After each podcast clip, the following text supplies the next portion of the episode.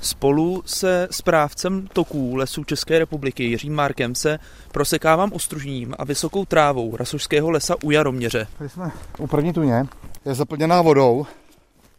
Je to z letošního roku. A počítám, že tady příštím roce už budou nějaký obojživelníci, už to trochu zaroste nějakou tou vegetací. Jak vlastně taková tuň vzniká?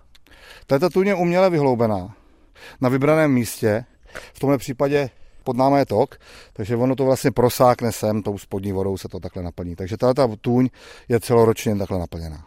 Tamhle vidím vášku. To je dobře. To znamená, jaké druhy potom tady díky tomu můžou žít? Typy vážek, vodního hmyzu a samozřejmě tohle najdou obojživelníci. Takže předpokládám, že tady skoukání ropucha, taky ty běžní čolci to osídlí. Tady jsme u vyzděný kamenný přehrážky. Každá ta zarážka je teda nějakých 50 cm vysoká? Všechny no. jsou takhle přibližně stejně? Ano, tady je vidět, že jo, i z toho deštíku tady za ní něco zůstává. To znamená, tady se v podstatě vytvoří malá přehrada, ano. na ní zůstává voda.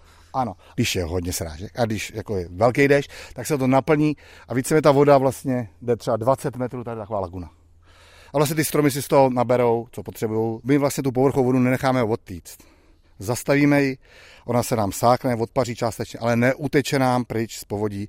A my vlastně vylepšíme vodní režim v tom lese. Podobné prvky vznikají i na dalších místech Královéhradeckého kraje, jak přibližuje mluvčí lesů ČR Eva Jouklová. Jsme loni na Jaroměřsku dokončili obnovu dvou rybníků a aktuálně připravujeme na Novobičovsku rekonstrukci dvou vodních nádrží, další nádrže na Hořicku, anebo třeba také hloubíme tůně v Dešném Forlických horách. V rámci projektu Vracíme vodu lesu zatím lesy ČR postavili několik stovek staveb za asi 620 milionů korun. Z Rasošského lesa Jakub Vik, Český rozhlas.